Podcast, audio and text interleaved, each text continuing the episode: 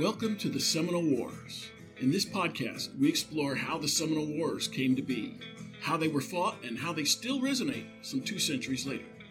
I am your host, Patrick Swan, and our show is a production of the Seminole Wars Foundation, found online at www.seminolewars.us. We are recording today from the homestead of the Foundation in Bushnell, Florida. Thank you for listening. We have alluded to it before on this podcast. There is a Fort King Road running through the central Florida peninsula, and then there's the Old Kings Road running parallel to the state's east coast. The search for the Old Kings Road will take listeners this week through other searches as well for lost plantation gold, for lost sugar plantations, for lost ancestors, and for lost Osceola, who lost his freedom to an army ruse on the Old Kings Road, just south of St. Augustine. Joining us this week is Bill Ryan. Bill moved to the Palm Coast some years ago and immediately fell in love with his surroundings and with the vibrant stories told about the area. Although visible in only a few places, Bill set out to trace its length and to tell stories related to it. He believes he has found the spot where Osceola sought to parley with the army and where Osceola's camp was. He also investigated an old painting in London, England, that purported to portray Pocahontas, but which in fact may have been a rendering of Osceola's wife and child. Bill discusses these in fascinating detail, as well as the plots and discoveries from his heavily fact based historical fiction. His books are In Search of the Old King's Road, Bulow's Gold, Osceola, His Capture and Seminole Legends, I Am Gray Eyes, A Story of Old Florida, Door to Time in Florida, Past, Present, and Future, and Journey into History, Flagler County, Florida. William P. Ryan, or Bill, welcome to the Seminole Wars. Thank you. I'm an old man in Valdosta, Georgia. I'm honored that you called me. I'm well aware of your group and the wonderful things you guys do. Bill, how'd you become interested in the Seminoles? Well, it began when I started searching the King's Road, which was built by the British prior to the American Revolution. And I met some very interesting people in the Seminole tribe. I was very fortunate to meet Willie Johns, who was a great historian and a wonderful Seminole. And I also met a local by the name of Stephen Held, who was born in St. Augustine. And with Stephen, we started tracing the King's Road. This brought Willie Johns in because this was the site of the so-called capture of Osceola. And meeting Willie Johns opened a new avenue for me in that he is or was a great historian himself. So we spent some time with Stephen Held and Willie Johns on the King's Road south of St. Augustine. Willie asked me, Bill, is this the first time a Seminole has been here in years? I said, Yes, it is, because it was very rough, unsettled country we were in. This pretty much got me going on doing the research on the Osceola book. You didn't start this series with Osceola. What did you begin it with and why? Well, I began with the King's Road because this was the main road into Florida. It connected with a road coming down from Savannah called the Georgia Post Road. And it actually was one of the most important highways ever built in America. In fact, it was credited as being the first commercial highway in America all of the history, including the Revolutionary War, the Seminole War, the Civil War, and immense history flowed over this roadway. And of course, it was worthy of being researched. I'm not the only person. There were many before me who did work on the history of this incredible road.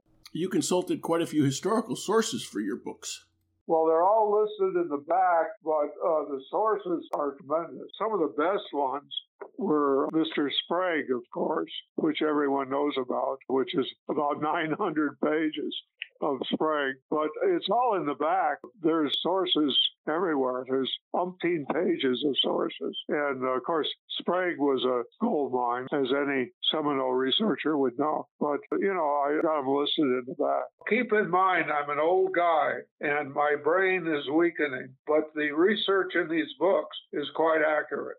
Bill, your sleuthing has also led us to a curious story, which began with gold as well as Bulow's gold. But it led instead not to a secret site along the Old King's Road, but to the Old King's home, London, England. It touches upon Osceola, but in an indirect way. Your findings created quite an uproar and changed what some people thought was a historical fact.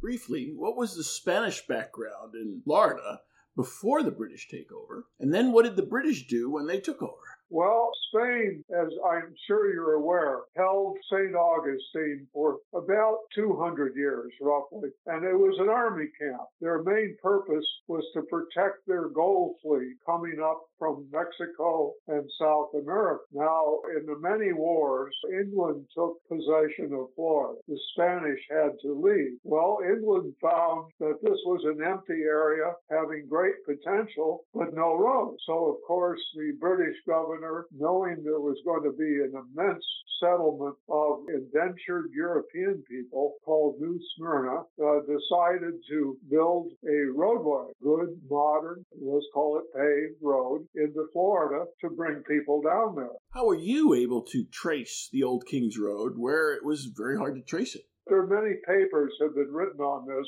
there were Indian pathways, of course there were. And we had the so-called Atlantic Coastal Ridge, which was sort of like a high ground running along the ocean. And there were traders, there was exchange between the North and the South, and there most definitely were known Indian pathways. It was built primarily by subcontractors allotted by the British government. And in many cases, they found these wonderful piles of shell left by the ancient Indians, which could be as much as 3,000 years old. And they found that they made wonderful paving material. Sometimes they had to build raised causeway across the wetland uh, using slave labor and primitive tools. They built fantastic raised causeways. They also built bridges across wetlands. So the construction uh, was essentially a modern road that would take stagecoaches, wagons, uh, ox carts, or what have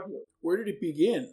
It started on the Florida border, which to the north would be the river, and it ran all the way south to New Smyrna eventually, which is, of course, to the south. It also ran through interesting places such as Cowford, which is present day Jacksonville, was called Cowford. It connected to St. Augustine. It wandered all through what would later become Flagler County in Florida. When did construction begin on the old Kings Road?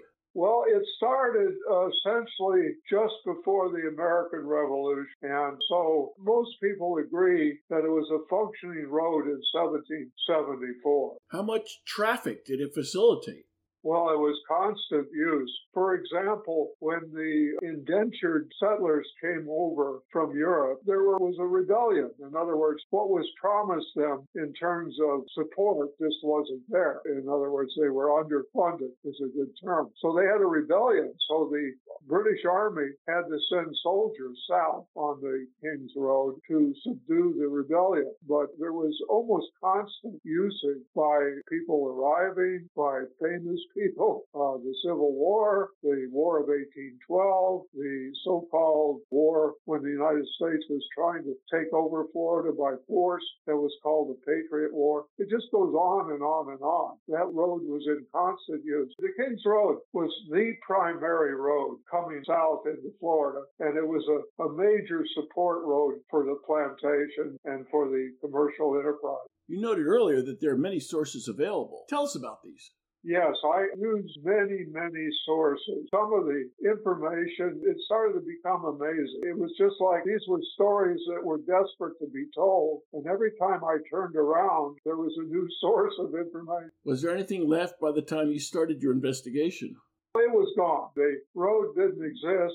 With development, you were in a race against time to track where the Old Kings Road actually was, correct? This Mr. Held, who was a local, we would go north of St. Augustine and actually walk on pieces of it. And when we were walking, you could hear the tractors and the people digging uh, in the woods to build houses. In other words, it was a race between the destruction of the road, or the few remaining pieces, and the developers, and our cameras and recording. The developers won the battle. Besides developers, the Old Kings Road has been a victim of so called artifact or treasure hunters. That is true. There's a long history of people digging for gold or treasure or uh, just so-called pot hunters. But I think that the real danger were the developers. In other words, the documents I would find uh, were written by professional archaeologists, university professors, so forth, going back, let's say, almost a hundred years. And each one was essentially agonized about the development, destroying any record of or trace of the old road. So basically, when I got involved, there was very, very little of it left.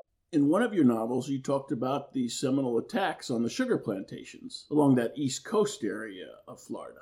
That was the research of the plantations within Flagler County along the routing of the Kings Road. Now, obviously, they were all destroyed in the Seminole War. The old sugar plantations, the ones the Seminoles burned down in the early days of the war, they were either on or very close to the old Kings Road, weren't they? Well, yes, they were. I have a, quite an amazing map done by a scientist. Uh, actually, did it in the 1930s, and he traced where the plantations were located. Now, in Florida, along the Atlantic coast, there was an immense wetland. Today, we call it Graham Swamp, but it was huge. It was over 40,000 acres of wetland. It was fresh water. It had good soil, fresh water, and it was within five miles of the ocean. So this is so amazing. Here is fresh potable water within a couple miles of the saltwater ocean. So the plantations were located all up and down the Kings Road, uh, adjacent to the ocean, which is quite amazing. In Flagler alone, there were over 25 known plantations with thousands and thousands of slaves. Now, some of these were immense operations. For instance, at one time, Bulow had about 300 slaves on that property. There were little plantations, but they were all there.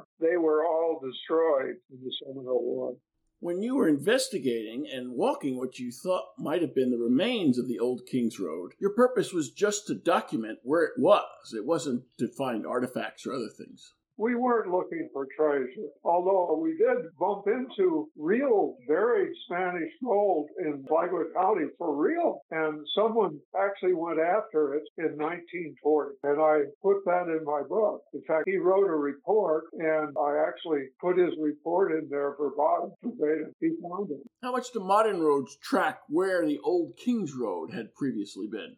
Well, modern roads. Uh, you see, they numbered roads in Florida, uh, numerical. So uh, US 1, which was a, a, major, major road coming into Florida. And prior to that was something called the Dixie Highway, which was a phenomenal thing. And I'm writing a story about that right now as we speak, the Dixie Highway. So these modern roads uh, at times would follow the Kings Road route, but sometimes not. And eventually they would just simply bypass the Kings roads and the modern roads would take over. The Dixie Highway is unbelievable. This was Mr. Ford cranking out his hundreds of thousands of Model T cars. A guy that bought an island from some Indian called Miami down in Miami. And this guy wanted to promote his purchase and Model T cars. And the next thing you knew, you had the Dixie Highway. That's a story unto itself. So you've been able to confirm that it was just about always a very well traveled road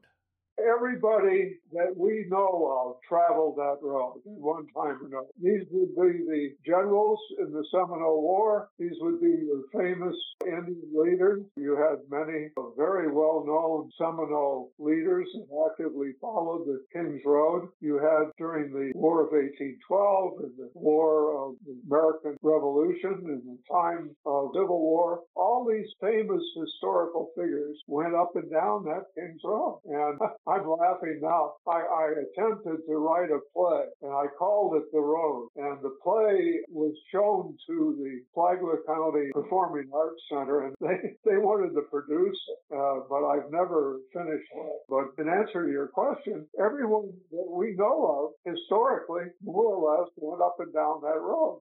Bill, are your books fiction, fact based history, or a combination of the two? What do you call them?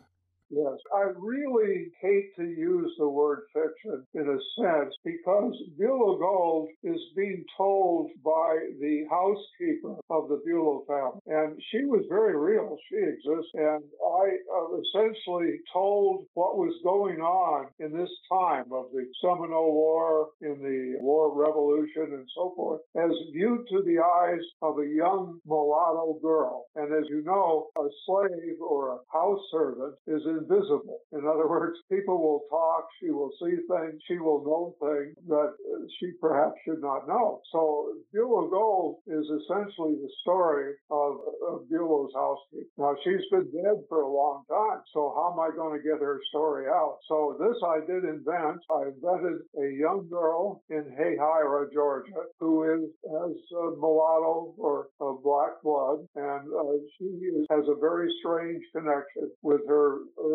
ancestor. For your book, Bulow's Gold. So, what story about this were you telling?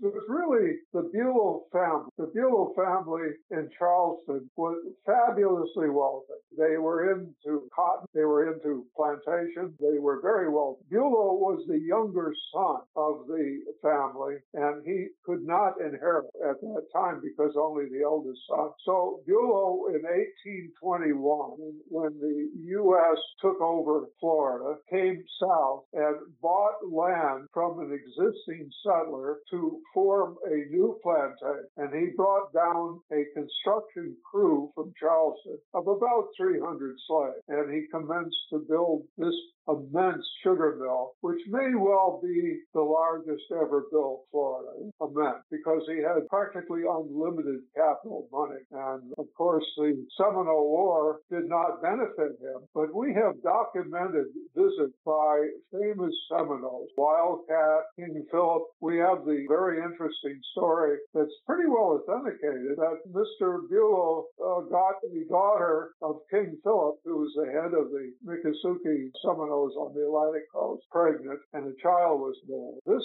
child, believe it or not, was introduced to Charleston society as Bulow's adopted daughter. Now, this is well documented from the Bulow family, and there's quite a story here. She later married a very rich gentleman in New York City, but a lot of this is in Bulow Gold. When the plantations were burned by the Seminoles, every plantation had a little bit of working capital. As you probably know, know the money at that time was not paper money. It was Spanish gold and silver. The currency of the time were pieces of eight or pieces of uh, silver. Very few of the planters got away with no more than the clothes on their back. In other words, they literally fled in the night for their lives.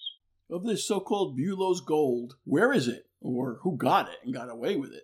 My opinion is that the Seminole tribe got the gold from those plantations. My opinion is, and this is documented, when Osceola was captured, he was camped on this site. I have maps of it. And he had 25 pack horses. The Army never got those pack horses. There's no record of them existing following Osceola's camp. And surely the people that watched him being led into St. Augustine, it was quite an affair, would have observed or written about it. Now, what became of those and what was on those pack horses? I'll leave you hanging there. There might have been. All right. So you've got a book in search of the old King's Road.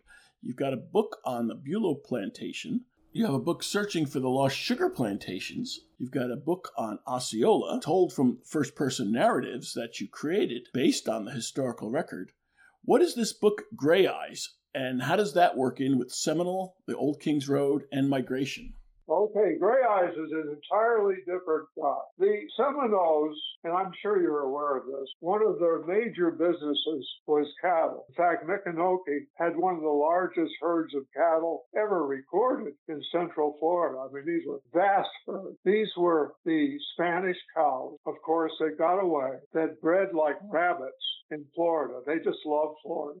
there were these Spanish cattle everywhere. Well, many of the Seminoles were in the cattle business, and their main customers were, of course, these plantations, which they got along very well with. There was no animosity whatsoever. Mr. Gray Eyes is documented as being a close friend of the British governor in St. Augustine. And I said to myself, how in the world could an Indian be a close friend to a British professional soldier who was noted for killing Indians? Well, nevertheless, I have letters, copies of the governor's letters that I got in the St. Augustine Library saying he was his buddy. It also said that he helped to blaze the trail that later became the King's Road, which he said my own engineers could not find the way through the wetland, but Gray Eyes did. So I wrote a book called Gray Eyes, which would have him telling from his point of view everything that was going on. In other words, I took about 130 years of Florida history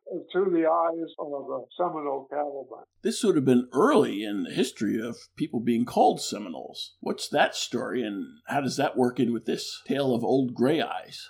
The Seminoles were the multiple tribe chased into Florida by the many wars going on. Jenkins Ear, etc., etc. You name it, there was a war. They had two languages, Hitchiti and Miccosukee. They didn't like each other. They were constant at each other's throats at times. And these various groups uh, fled into Florida for safety. Many people called them Cimarron, which meant stranger or wanderer. And eventually, I think they got to like the name and they started calling themselves Seminole. But there never were any such thing as Seminole. In fact, the Americans called them Creek and Upper Creeks and Lower Creeks, and those were made up names too. They certainly were not the names the Indians used. Were they able to reestablish or rebuild the plantations after the war?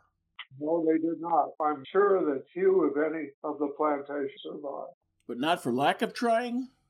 Well, some tried. They attempted to rebuild St. Joseph, but in the meantime, there were commercial things going on. Sugar was king, but after the Seminole War, the price of sugar had dropped dramatically. Technology had changed. People were able to produce sugar in more places cheaper, and so the price of sugar fell. There wasn't that much economic justification to rebuild those plantations. Also, remember, we had settlers now pouring into Florida, settlers. And for the most part, these guys would grab off, you know, these old plantation land. Uh, this was the so-called Florida crack. These were guys coming in from the north and settling and forming their own little homesteads. You had the Armed Occupation Act, which said if you could hold a piece of land, it could become yours. And so in 1838, an emissary came to Florida purportedly with bags of gold to try to buy off the Seminoles to get peace. So forth and so on. Bill, your sleuthing has also led us to a curious story, which began with gold as well as Bulow's gold. But it led instead not to a secret site along the Old King's Road, but to the Old King's home, London, England. It touches upon Osceola, but in an indirect way. Your findings created quite an uproar and changed what some people thought was a historical fact. What's the story behind that? That's the Sherburne story. Uh, Mr. Sherburne was a government official, high level official. He was sent to Florida to settle the Seminole War. As near as we can tell, he had a bag of gold coins to pay off or buy off and try to work it out. He had already set up a meeting with other Indian groups who would act as go betweens with the Seminole tribe. However, it blew up in his face. First of all, Osceola had already been captured by the time he and the Indians arrived here. And secondly, the head of the army was not in favor of this peace group in any event. So he didn't really accomplish much. Now the case gets even more curious. It involves, we think, Osceola's wife, and also Pocahontas of John Smith fame. Tell us about it. Much later in time, Sherburne had written plays about the Seminole Indians, and we know that these plays were conducted in places like Philadelphia, but I was never able to get copies of them. I just know that they occurred. Sherburne, much later, is going to appear in London. We found a document in the London newspaper talking about a painting that he was to present to the Queen of England, and this would be Osceola's wife and child. We then found the painting, which had been hanging for hundreds of years in a museum in England labeled Pocahontas and Child. The painting never arrived at the Queen. It ended up being sold to the family or the relatives of Pocahontas in England. There's a long story about the painting. Bill, and here's where you come into the story. I did a great deal of research on that painting. I contacted the museum director where it was hanging, and I wrote a paper, much like a lawyer would present a case, saying that it was physically impossible for that to be a painting of Pocahontas for many reasons. I also found an old book that was published in England writing about a nephew of Osceola, which I felt was fiction. They had a stage group of some Indian reenactors in England. And remember that the Queen was very interested in plight of the Seminole Indians in America. In this book were illustrations of this so called nephew. I found that the illustrations' face were identical with the young boy being rendered in this painting as the son of Osceola. In other words, the, it seemed to me to be the same model. So I wrote this paper, sent it to the museum in England, and after much time, they concluded that I was right. The story then began and it got worldwide attention. It appeared in practically every newspaper in the world because this was a relatively famous painting. It appeared in the Smithsonian Magazine, summer of 2013. Which Smithsonian magazine in particular was it in? National Museum of the American Indian, which is a sub chapter of the Smithsonian. And my story is in there in color telling of the research that I had done and showing the pictures.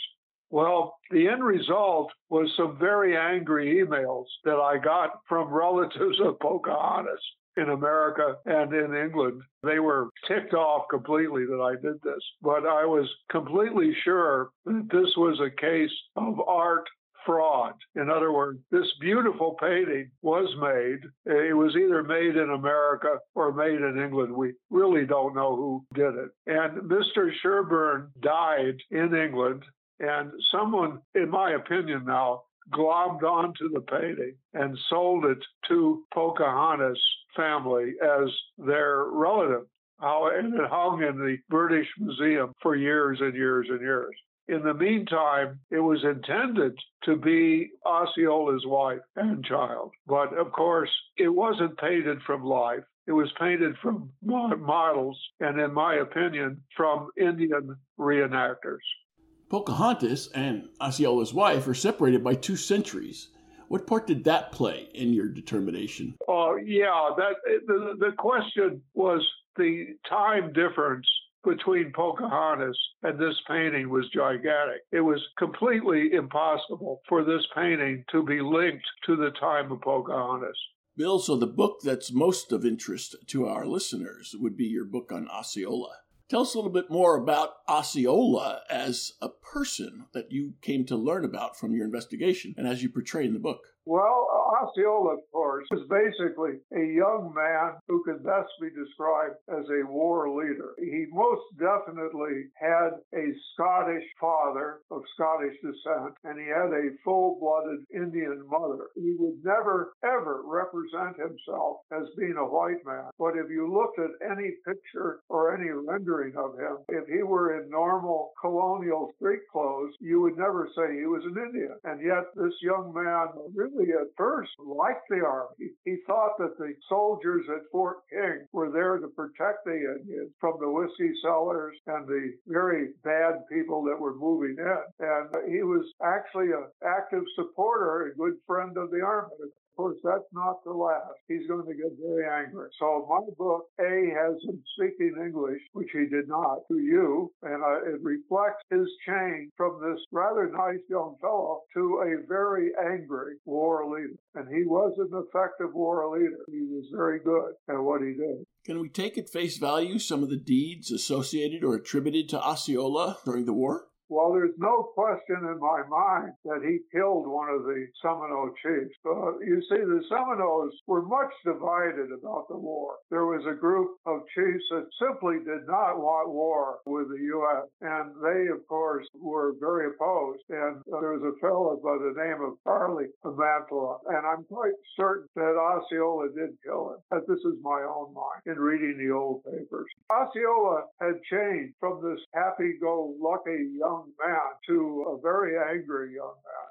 We use the term Osceola, but Osceola actually means something. What does it mean? You know where the name Osceola came from. That's a black drink singer. The black drink goes back thousands of years, and that's a wild plant that grows in the south. It's loaded with caffeine, and the natives drank it, including the settlers, drank that in place of coffee. It's a very powerful drink, and his name is Black Drink Singer for Osceola. Your book on Osceola's journey and capture picks up where?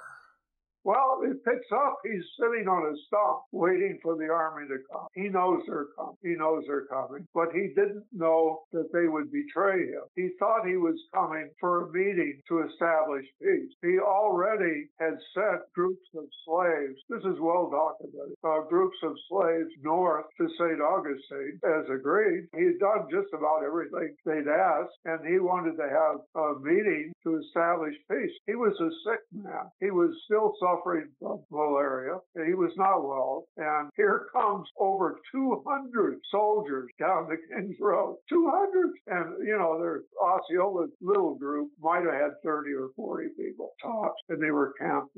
And he knew they were coming. And they read a prepared script to him. He just basically said, Hey guys, do what you're going to do. I can't stop them. Where did they take Osceola to, and where did he ultimately end up? Well, after he's captured, he's left in St. Augustine for a while. And then the army was very nervous about Indian raids. People might let him free. And so they shipped him up to Charleston. And there he died of an infection of the throat, which is still common today. And unfortunately, his doctor cut his head off and kept his head in a glass jar, which eventually ended up in the museum in New York. Has the skull of Osceola survived? Well, it was destroyed. The museum burned. It was destroyed. Uh, someone later dug up Osceola's grave, one of the Florida archaeologists, and they found a skeleton without a head. They also found the bones of a young child that had been buried with Osceola. No one knows anything about that. You and Seminole tribe historian, the late Willie Johns, went out to a spot that you believe is the place where Osceola was captured under his white flag, as well as his camp.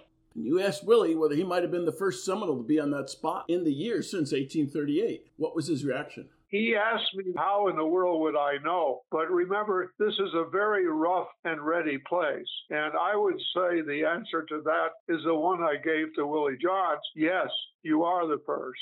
Now, terrible things happened there. This area, not only was Osceola captured there under a ruse, a white flag, but several of the main Indian leaders were captured there also. They came in for conferences and were grabbed off and locked up in the uh, Citadel in St. Augustine. Now, of course, Osceola got the good publicity because he was a handsome man and two famous painters, too, painted paintings of him. And of course, he got the worldwide publicity. Other people were forgotten. Other Seminole were captured at that time with Osceola. Unlike Osceola, several of them were able to make an escape from the Castillo de San Marcos. This is where the famous story came of Wildcat escaping from the citadel by reducing his weight and going through a tiny opening.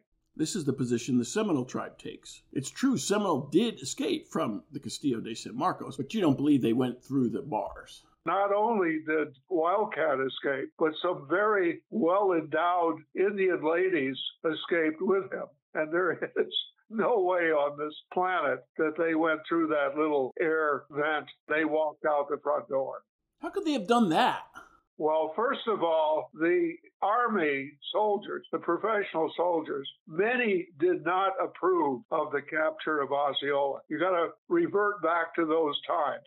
When you did a parley or a white flag meeting, you didn't grab off the people that you were meeting with. This simply wasn't done. The soldiers, really a good group, felt leave the Seminoles alone let them go down to the swamps in the south, which will never be seen again? Why are we investing these lives of our professional soldiers in this, at that time, seemingly endless war where we're accomplishing absolutely nothing? So there were a lot of professional soldiers in the Army that were not wildly in favor. What was this Fort Peyton that was in the vicinity of where Osceola was captured and the Seminole had their camp? Many, many forts were built along the King's Road to protect the King's Road. That was one of many. And it's, of course, mentioned in historical documents and writings. Sprague talks about it. There are many other documents talking about that the fort. There were many of these forts built in Georgia and Florida. They were fire bases. The Indians simply ignored them. In other words, they went around them. They paid no attention. The Seminoles were just, they might attack them, they might not, but they certainly had little or no effect on the Seminole War. The stone at Fort Peyton has a plaque on it, but the one that's identical to Osceola, which is to the south, has no plaque. What would one find if one went out to this site today? Well, assuming you could pass by, but if you did, it wouldn't be there. Markers aside, can we say with confidence where that capture site actually is? Approximately two to three hundred yards south on Old Kings Road. I have the map. It's on the cover of my book. Having the original, what were you able to determine from that map? The county surveyor was a young sergeant with the Army when they captured Osceola. And he wrote on this map it says Osceola capture site, approximately two to 300 yards south of this stone marker on a freshwater pond where the Osceola group was camped. The site was picked out by Wildcat and others, and they were there for quite some time prior to the capture. How do you account for that seeming discrepancy? I've puzzled that. I've talked to Mr. Held. We think that Osceola placed the white flag in a location where it could be viewed from Fort Peyton, which is to the north. We think he was sitting on a log or resting there within easy sight of this white flag, which was on a high post. So might be where that stone marker is today. Who is Stephen Held, and how does he come into the picture about this site?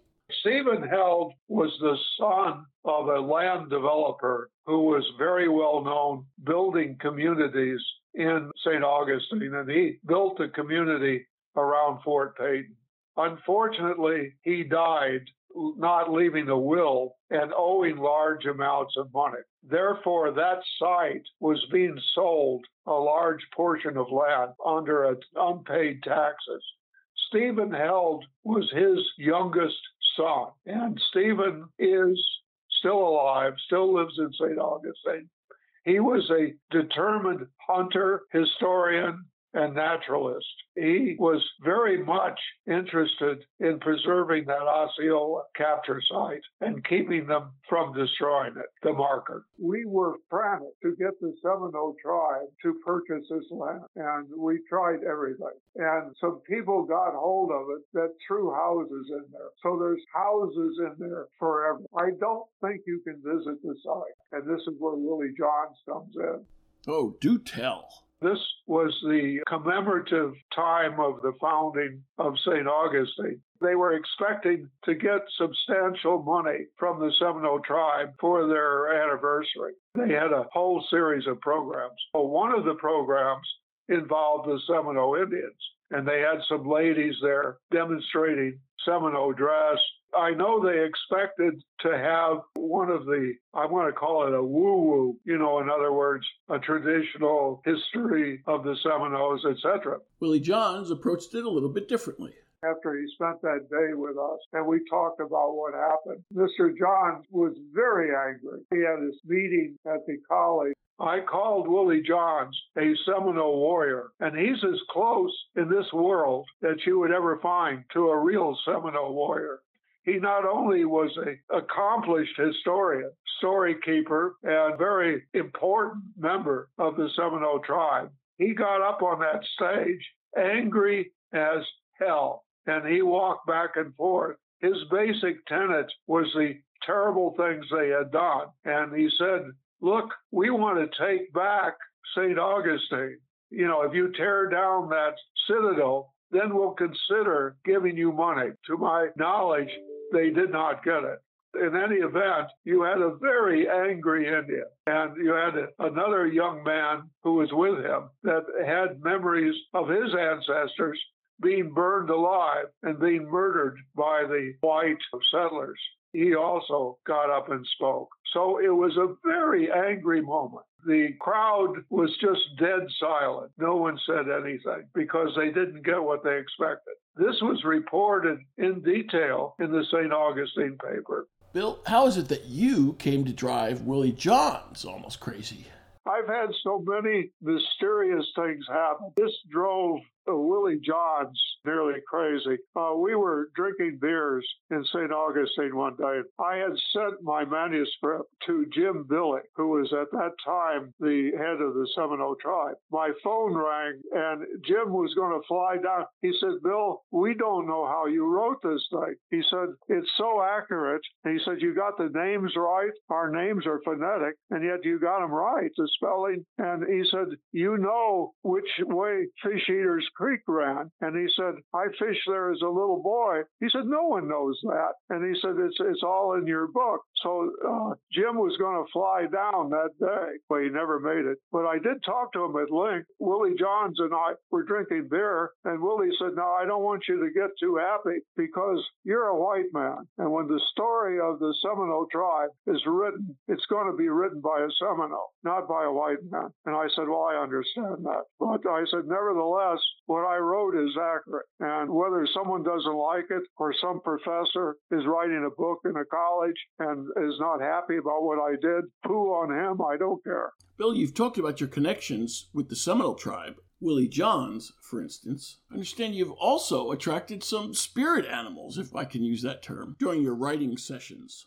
I would have animals show up. I would have a gray eyed cat show up and look in my window while I was writing. I had this huge owl. Okay? I had these Osceola turkeys up here. And uh, these, these I photographed. I got pictures of. But I had thing after thing after thing after thing after thing appear uh, to me, and they never appeared to Willie John.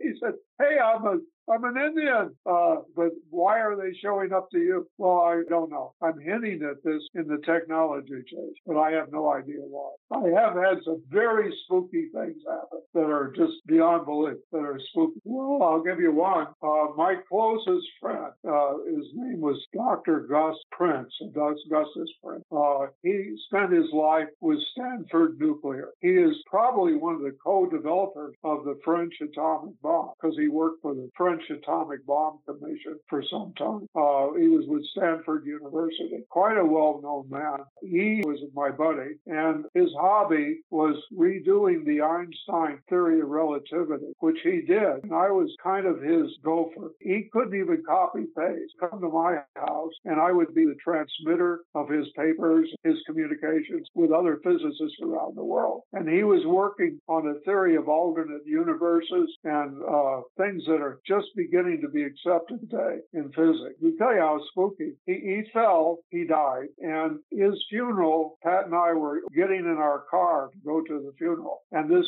messenger pulls up with this big package from London. It's an eight pound book, and it's Dr. Prince's theory published and handed to me as I was leaving for his funeral. You don't think that's pretty weird? Bill, what occupied your time before you started researching? I've been in the photographic industry for 60 years, and most of my experience was in Europe. And I again used to drink beer with German Wehrmacht officers and World War II people, and uh, I always loved the stories. And here I land in Palm Coast, which is adrift in stories. Palm Coast is knee deep in history that I just was drawn into it. I mean, it was fascinating. And after settling in with the Palm Coast, you joined the Flagler County Historical Society. I worked in it. I never ran it. It's had many directors over the years. The main guy was Sisco Deen, but there's been people going back, you know, a hundred years there. They had the Flagler pioneers. Oh, there's been people there doing history for a long, long time. I was at that time very active in a new library. We built a new library, and my wife was the head of the Friends of the Library, and I was conducting tours of Flagler County. I did that for 20 years. We had a tour bus. We would drive twice a month. We had an 18 person tour bus. I essentially got a ton of information from the local attorney, Al Hadeed, who is a amazing historian, and he had donated about four packing cases of documents to the library. So the library didn't know what to do with them, so they gave them to me. They ended up in my garage, and I read them, and I said, "Oh my goodness, this is this is mind bending." Because remember, St. Augustine was an army camp, but south of St. Augustine, hey, that's where the plantations were, and the stories are wow, they're they're just amazing. Share with us a few, Bill. The steamboats uh, that came after the war, various battles conducted by Osceola, which are detailed under Sprague. And then you've got different Army stories. Uh, you have a story of a Marine general attending the War College who wrote a paper that the Seminole War was identical with the Vietnam War. And if uh, the soldiers had studied what went on on the Seminole War, they wouldn't have made the mistakes they made in Vietnam because Vietnam and the Seminole War were almost identical in how it was fought and how it was supplied and what went on. You were also a sailor in your younger days. Stan, you didn't go to the same haunts as the other swabbies when you got liberty by some miracle, I'd spent four years on a World War II destroyer and I traveled around the world a lot. And I was not a professional sailor. I was a tourist. and whenever I could, I would end up in a museum. When the other guys were at a bar drinking beer, I was headed for the Vatican Museum in Rome and stuff like that. So I was very interested in stories and history even back then. And I, I ended up in the photo industry through some magic being in charge professional product publications and magazines at a company called Ansco, which was the first photographic company in America. It, it was much older than Eastman Kodak. And Ansco had arrived at a collection of Mathew Brady plates, original plates, which they printed. And I had a role in the publishing of these plates, which were the first time people had ever seen them. I mean, uh, remember back then, the Civil War, you didn't have reenactors. you didn't have all the stuff you have today of people dressing up in costumes and so forth. And those pictures came as a revelation to most people. So I had a ferocious interest in history, even going back to Mathew Brady and those plays. With a half dozen books behind Bill Ryan, what are you working on next? I've got one that I'm writing right now, which is called the Technology Chasers, and it'll be about 500 pages. And it's going to be how technology changed our world and how it began. And it's going to take you right up through the Seminole War because, of course, what came out of the Seminole War was young generals who were lieutenants. The landmine, wasn't that wonderful, was invented and tested in Florida. Yes, indeed. Gabriel Rains and the landmine. Chris Kimball has podcasted with us about that. the type of warfare that was conducted, the weapons that were used. The Seminoles had what amounted to a squirrel rifle, about 28 caliber, rifled, unbelievably accurate. The soldiers had what amounted to 1812 muskets, which threw this heavy lead ball of doubtful accuracy over 100 yards. So there was a lot of technology going on at this time. And keep in mind that after the Seminole War, we went off and invaded Mexico. So you had the Mexican War right after, and right after that, you're going to move into the Civil War. And some of these guys were young lieutenants and officers during the Seminole War. And like one of the stories that I tell is how the Seminoles ended up in Mexico because they did, and they uh, that's covered in Gray Eyes. And the Mexican army readily accepted these trained warriors who had fought in Florida for years, and now were defending the Mexican from the slave raiders crossing the Rio Grande River. And this they ended up in a place in Mexico. I try to entertain people. I made up a book called Gray Eyes, and sometimes I move around in time. I'll resurrect a long dead character and bring him back to life again. Well, the long term, when you're 90 years old, I'm one year off 90. There is no long term. I have only a short term. I've tried to write this technology, which some people have read and have said it's pretty good. I've just invented the digital printer, which, by the way, I did. The uh, digital color printer is something that I had a role in inventing. I had a joint venture with a company called Honeywell, and they provided the engineering. They had already invented one, which was used in World War II to make maps in airplane bombers, and we devised a way that you could expose color photo paper with their device, and we devised a way that you could process it and dry it. Bill Ryan, inventor, novelist, historian, researcher, surveyor. Thanks for joining us for the Seminole Wars. Well, you're welcome, sir. If you enjoyed this show, please take a moment to like us on Facebook at Seminole Wars Foundation. Leave a review on iTunes or your favorite podcast provider. Your reviews and comments help new listeners discover us and help us keep the show going. Visit our website at www.seminolewars.us for blogs, articles, news, books, events, membership information, and how to subscribe to this podcast. We'll be back soon with a new episode of the Seminole Wars Podcast. The Seminole Wars Foundation is a 501c3 nonprofit organization dedicated to preservation, education, and publication of Seminole Wars history throughout the state of Florida. This podcast is copyrighted The Seminole Wars Foundation 2021. All rights reserved. Front bumper music, The Devil's Garden, Roast 'em, provided by kind permission of Reedy Unman. Back bumper music, Second Seminole Win, by Jed Marum and Ricky Pittman, courtesy of Ricky Pittman. All rights reserved.